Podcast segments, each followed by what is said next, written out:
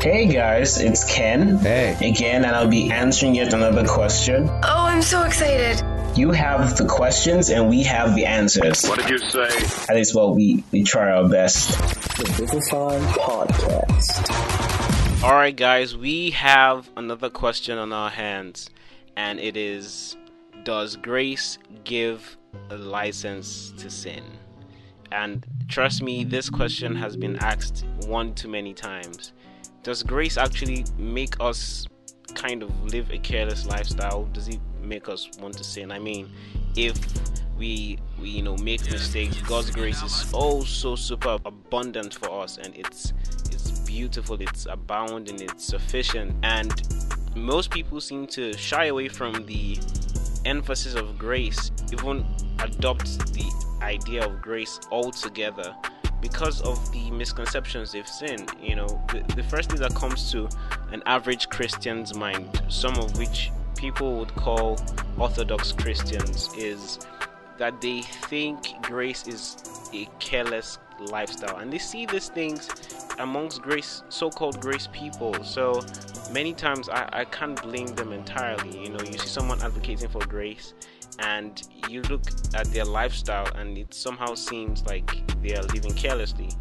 But the truth actually is that both parties those who are for grace and those who are against it um, you in fact sometimes you see those of the other part those that are anti-grace living a very very careless lifestyle um, while those of grace live one of discipline and diligence. Uh, i don't have the statistics but um, by observation many times you can see that.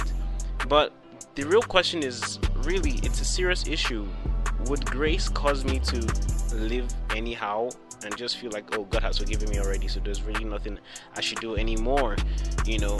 And paul actually preached this in romans chapter 5 where he talked about where sin is grace abounds much more.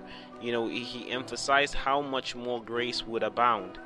And but he kind of expected a question to come out from this that people would ask him and so right away he just went on to ask the question himself in Romans chapter 6, the next one, the next chapter. What shall we say then? Shall we continue in sin that grace may abound? Are you saying we should keep sinning that grace would keep on abounding for us every time? And he replied and said, God forbid. How shall we that are dead to sin live any longer therein? Is what he said. How can we live in sin when we are dead to it? So he he doesn't just say, "Oh, no, we're not supposed to sin because it's bad and it's terrible." He says we are dead to it. Sin has no influence on us because we are supposed to be dead to it. That was his response. And many times I ask people, "Why would you say the grace of God will cause you to sin?" I mean, after all, Paul the apostle in 1 Corinthians 15 verse 10, he said, "But by the grace of God I am what I am." And his grace which was bestowed upon me was not in vain, but I labored more abundantly than they all, yet not I, but the grace of God that was with me. So Paul literally owes his success in ministry to grace.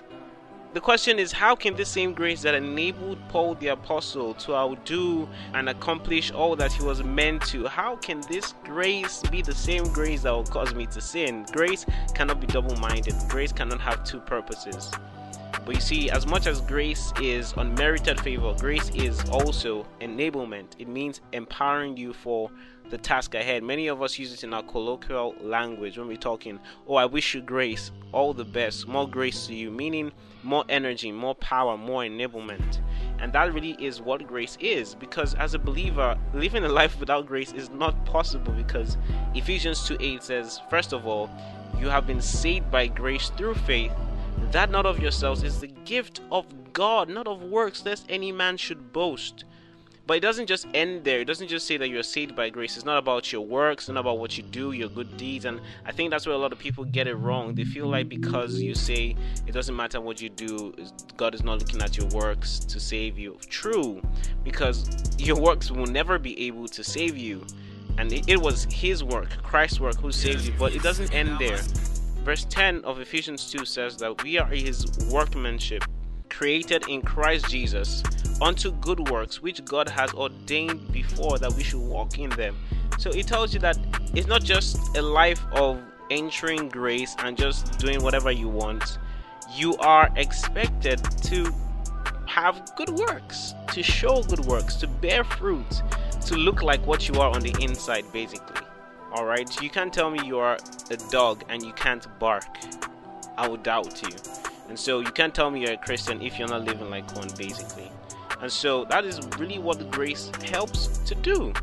In fact, there's such a powerful scripture I'm going to read right now. But before I do that, Jude 1 4 says that there are certain men who have secretly slipped in among you, men who long ago were marked out for condemnation. I'm about to describe ungodly men who have turned the grace of God into a license for evil and who deny our only Master and Lord Jesus Christ. So Jude is addressing something which a lot of people um, seem to address as well, because this is something that will happen as much as they are honest, sincere men teaching on the topic of grace, there are also people who have crept in, as he said in Jude 1 4, who have tried to twist grace and make it seem like um, it's, it's some sort of permission to live a lifestyle without boundaries, okay?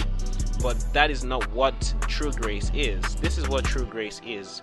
Titus chapter 2, the 11th verse says, For the grace of God that brings salvation has appeared to all men. What does it do? It teaches us denying ungodliness and worldly lust. We should live soberly and righteously and godly in this present world, looking for that blessed hope and the glorious appearing of the great God and our Lord and Savior Jesus Christ who gave himself for us, that he might redeem us from all iniquity and purify unto himself a peculiar people zealous for good works. And so, this grace that we talk about so loosely and so profoundly uh, it brings salvation. Not only does it do that, it also teaches us to deny ungodliness and worldly lust, to live soberly and righteously and godly in this present world. So, grace is the empowerment every believer needs to live a righteous life. In fact, we don't teach people um, live righteously, live soberly, abandon worldly lusts. Of course, we are to instruct to do that, but then grace is the one that teaches those things. So we teach grace, and grace in turn teaches us how to deny ungodliness and worldly lusts. And so, in conclusion, grace does not give a license to sin. Grace gives us a license to a higher form of living, a life that mirrors Christ's life. That is what we have been called to. So, grace is so important. You can't live this life without grace. It's not equal to living sinfully and living carelessly. No, the exact opposite is the case. But just because there has been abuse of the teaching of grace doesn't mean you throw the baby with the bath water. All right, so I hope you've learned something today. We hope to hear more from you and get more questions so we can answer as best as we can. Bless you. Love you all. Thank you. For more teachings, please visit www.vivify365.org. God bless you.